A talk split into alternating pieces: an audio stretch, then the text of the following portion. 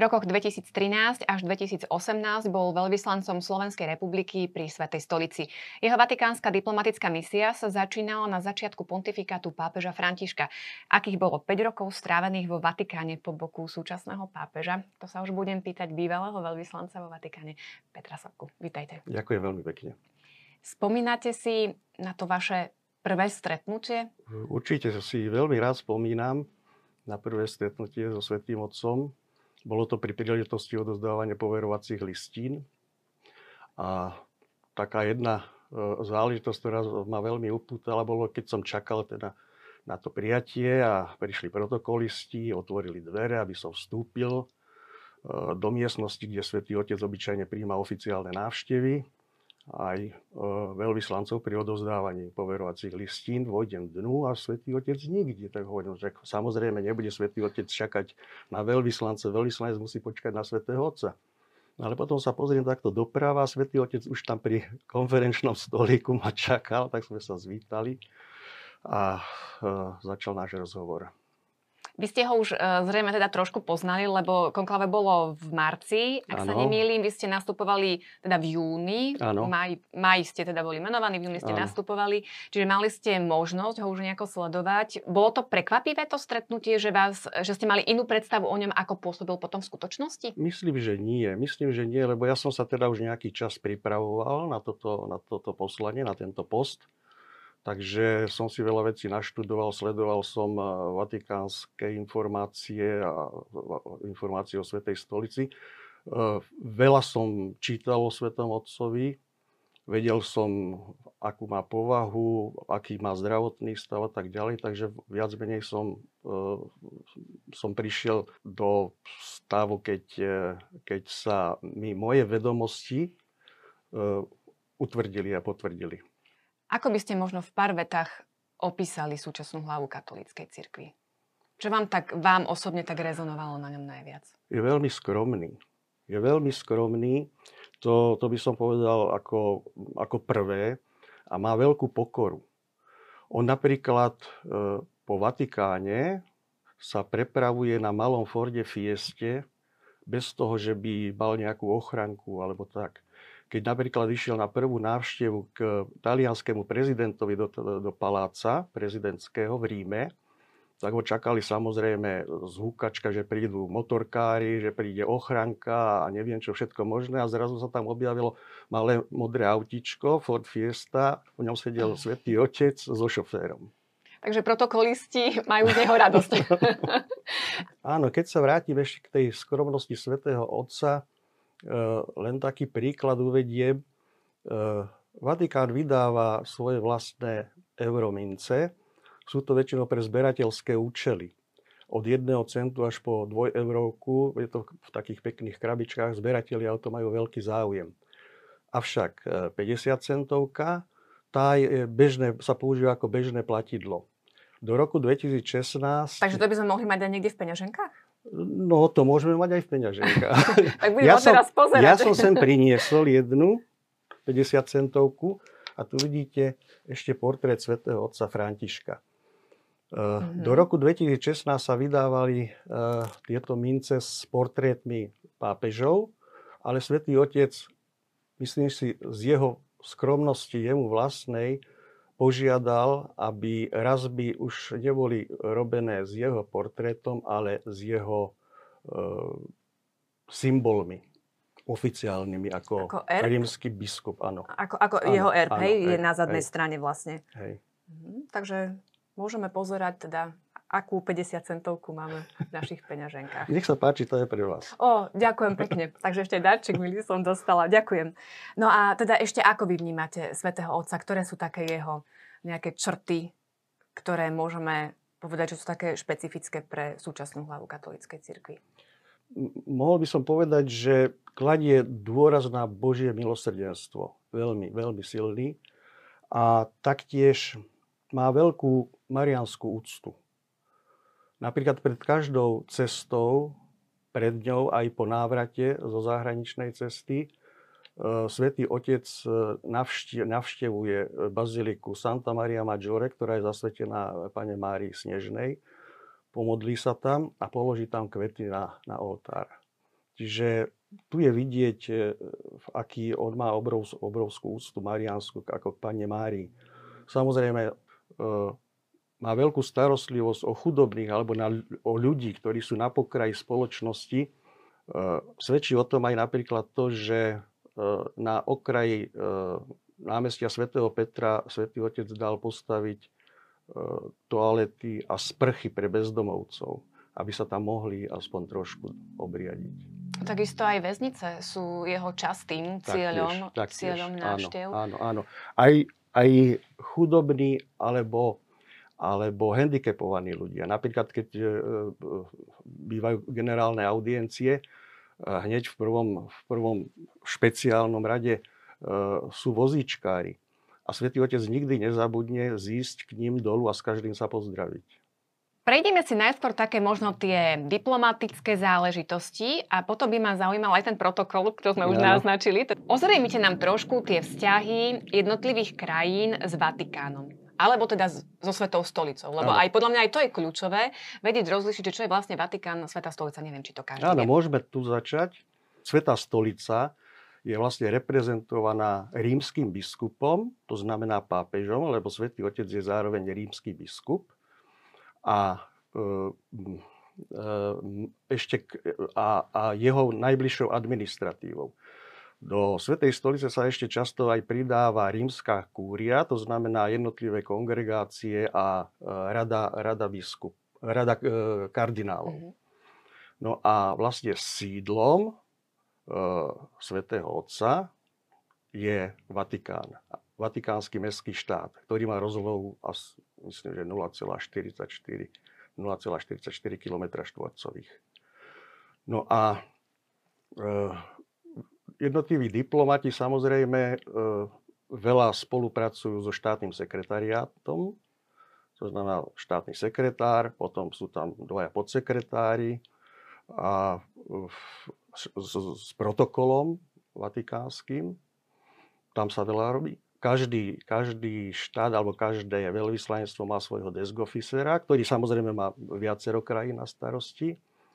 My sme tam mali v mojom období, v mojom čase, to bol jeden český kňaz, ktorý bol deskofiserom tak pre Slovensko, ako aj pre Čechy, proste pre strednú a východnú Európu.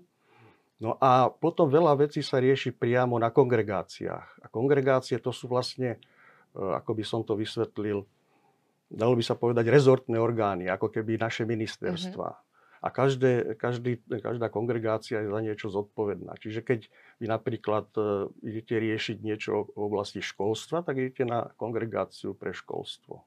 Mm-hmm. A čiže vy ste aj s predsedami jednotlivých kongregácií vlastne ano, boli áno. vo veľmi úzkom, úzkom kontakte. Ano. No a keď ste spomínali toho štátneho sekretára, súčasný ano. sekretár je Pietro Parolin. Ano. Vlastne vy ste tiež boli za jeho pôsobenia ano. vo Vatikáne. No ako vy vnímate štátneho sekretára Svätého Otca ako dvojku?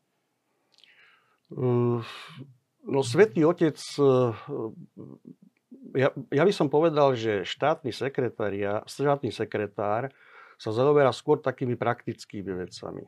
Hej, konkrétnou politikou a, a výkonom politiky mm. alebo politík a jednotlivých, jednotlivých priorit zahraničnej politiky, teda, ktorým patrí napríklad eliminácia konf- konfliktov vo svete, patrí sem riešenie problému migrácie, patrí sem odstránenie chudoby, udržanie ľudskej dôstojnosti.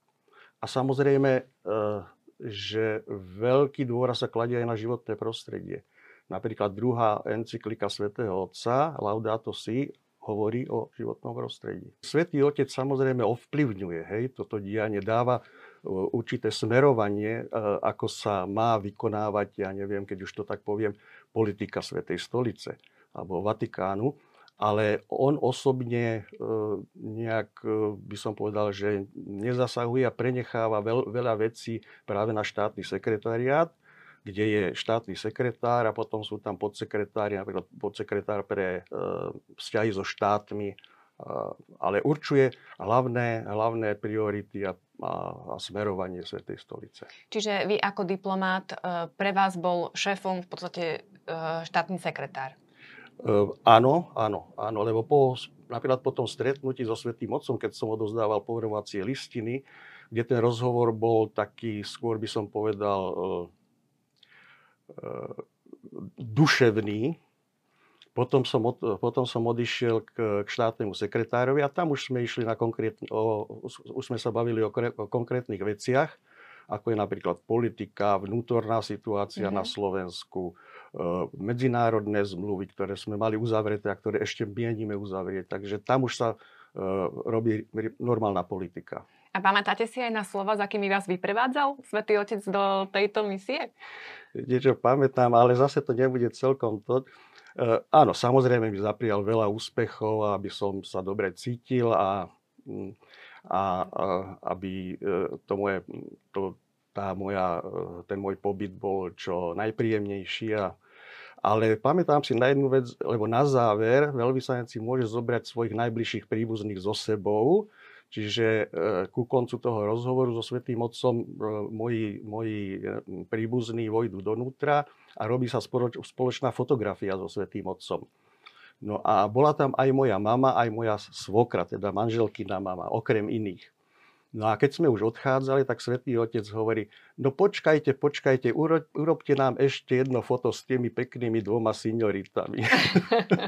Takže naozaj tu vidieť, že Svätý Otec vie tak uchopiť tú situáciu, uh, vie ju tak um, žoviálne trošku spracovať, áno, áno, podať, že naozaj tí ľudia, ktorí sú v jeho prítomnosti, sa cítia, Veľ... cítia veľmi príjemne. Veľmi aj napriek príjemne. Tomu, že viem si predstaviť, že to musí byť veľký taký rešpekt a možno až taká bázeň voči tomu, že stojím v podstate pred námestníkom a zástupcom Krista na zemi. Ak presne to prenesieme tak, do tej duchovnej roviny. Presne tak. Ale Svätý Otec má obrovskú charizmu a naozaj... Uh, keď človek už len sa k nemu priblíži, tak, tak sa celý rozuchve. Áno. Uh-huh. No a pri prípravách návštev jednotlivých krajín, ano. Zrejme Svätý Otec je veľmi dobre informovaný o tom, čo kde sa v ktorej krajine deje, pretože ano, nie je to len ano. záležitosť bezprostredne pred tou prípravou, ale ano. zrejme tie informácie prúdia priebežne počas, počas celého roka, ano, celých ano, predchádzajúcich ano. nejakých období.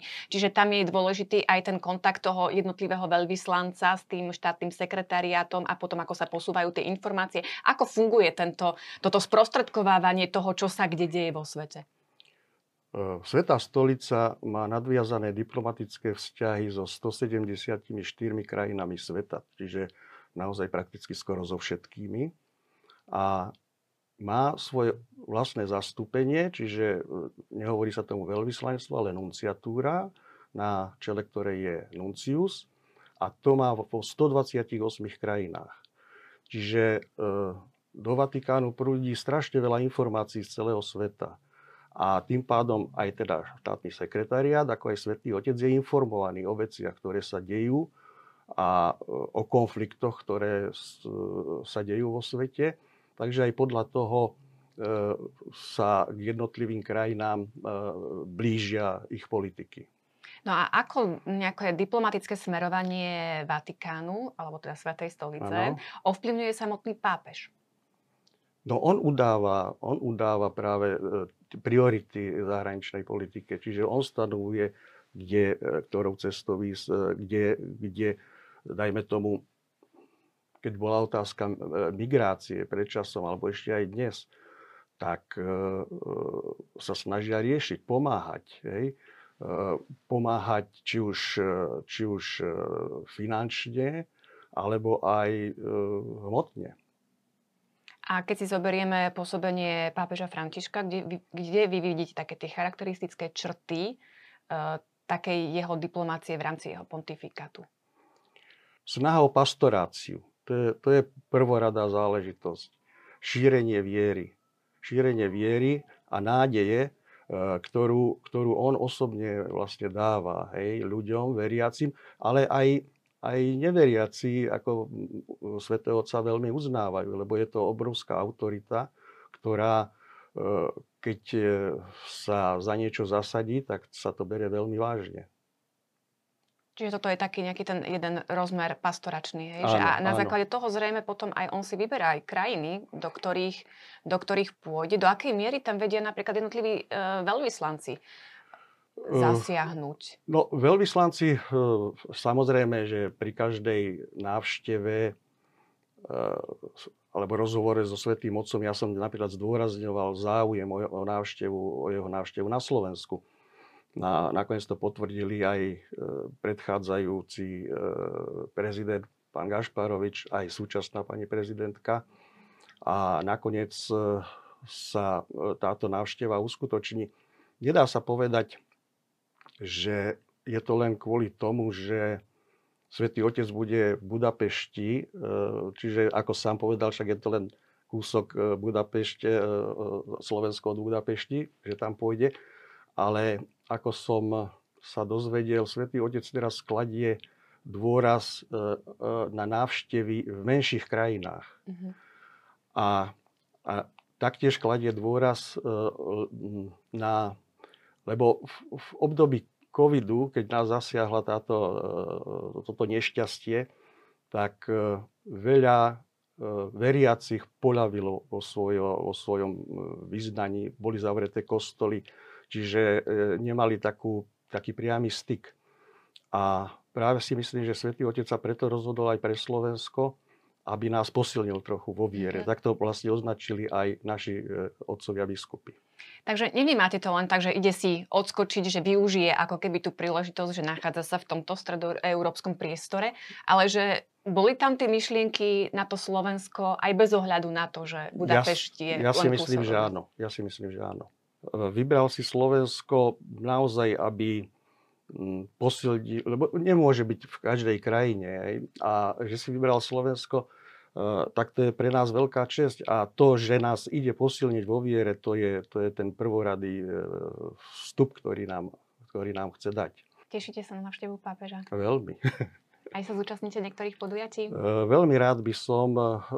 Práve včera mi komunikovali alebo mi telefonovali z Ministerstva zahraničných vecí, že pani prezidentka počas stretnutia so Svätým Otcom v prezidentskom paláci, respektíve v záhrade prezidentskej, že pozýva tiež bývalých veľvyslancov slovenských, ktorí slúžili pri Svätej Stolici.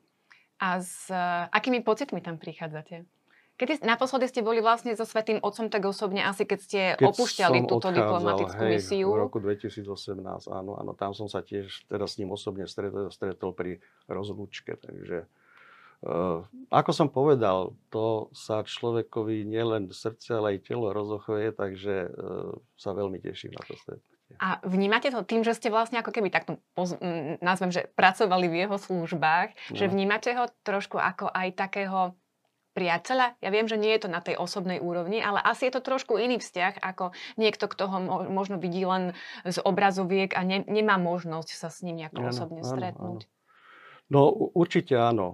Viete, keď si máte možnosť podať ruku so Svätým Otcom, tak to je veľká česť a veľmi významné pre toho, ktorého človeka. Takže veľmi sa teším, ak sa mi to podarí. A ako vnímate zatiaľ teda takúto slabšiu účasť veriacich na tých najdôležitejších alebo teda hlavných podujatiach? No, je to do určitej miery obmedzené aj tým očkovaním, ale to by som nebral. Ja si myslím, že je potrebné sa chrániť. Chrániť seba, ale chrániť samozrejme aj Svätého Otca pred prípadnou nákazou covidom. Ale viete, nie mnohí, hlavne starší ľudia majú veľmi jednoduchý prístup k internetu a proste k týmto záležitostiam. A teraz sa všetko deje cez internet, takže sú závislí, dajme tomu, na svojich deťoch alebo na svojich známych, príbuzných a tak ďalej. Takže možno, že aj toto trošku ovplyvňuje tú situáciu, že nie je toľko prihlásených. Ale ja si myslím, že ešte máme do príchodu desať dní, takže snáď sa to zlepší.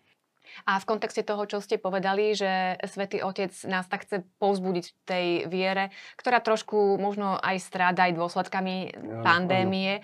Áno. Myslíte si, že aj toto teda môže mať tento aspekt trošku vplyv, že ľudia necítia až takú potrebu vnútornú, možno stretnúť sa s predstaviteľom katolíckej cirkvi, že, že, že možno do, došiel nejaký posun to, k tom, v tom prežívaní aj v dôsledku pandémie, alebo aj v dôsledku rokov, keď si zoberieme, že teda pápež Ján Pavol druhý, keď tu bol, tak naozaj úplne iné čísla boli, čo sa týka teda tej priamej účasti na podujatiach. Uh, tak áno, musíme si uvedomiť, že uh, svätý Ján Pavol druhý bol obrovská osobnosť. A práve sa aj a jeho tri návštevy na Slovensku boli sprevádzané obrovským nadšením. Ja netvrdím, že návšteva svätého otca Františka by mala byť menej významnou, to určite nie. Ale už pri jeho zvolení za, za pápeža v roku dvetisíctrinásť, to je zaujímavý Zaujímavý dátum, lebo on bol zvolený trinásteho tretieho dvetisíctrinásť. Tiež také mm-hmm. významné, také zaujímavé číslo. A dobre na už, zapamätanie. Áno, áno, dobre na zapamätanie. A už vtedy sa kládli otázky, či bude dôstojným nástupcom predchádzajúcich svätých otcov, teda Benedika, Benedikta šestnásteho a Jána Pavla druhého, hlavne Jána Pavla druhého, ktorý bol ohromne charizmatický. O to viac, že, že svätý otec František mal aj určitý zdravotný handicap, lebo ako dvadsaťjedenročnému mu odoperovali pol plúc, ktoré mal zasiahnuté infek- infekciou, má problémy s pohybom, s kĺbami a tak ďalej. Ale ukázalo sa, že, že naozaj sa veľmi rýchlo a veľmi mm, pekne ujal svojho pontifikátu, získal si ľudí a myslím, že je na správnom mieste svätý otec. Tak v každom prípade myslím, že svätému otcovi nejde o čísla. Ko- koľko ľudí má, koľko áno, ľudí má pred sebou. Hej. Ale zrejme, akože je to na každom z nás, ako sa dotkne a či vôbec sa dotkne tak, jeho návšteva, jeho tak. slova našich hej. srdc. Naviac... E- Tiež sa uvažovalo, že či bude môcť cestovať, že či bude taký aktívny, ako boli jeho predchodcovia, ale vlastne on doteraz už uskutočnil snáď päťdesiat zahraničných ciest, čo je veľmi, veľmi dôležité. A do rôznych oblastí. Mm-hmm. Nevyhýba sa ani Afrike, ani Ázii. A náročné, a náročné krajiny. krajiny. Napríklad jedna z posledných bol Irak, hej, kde tiež ako uh, tie podmienky nie sú veľmi jednoduché.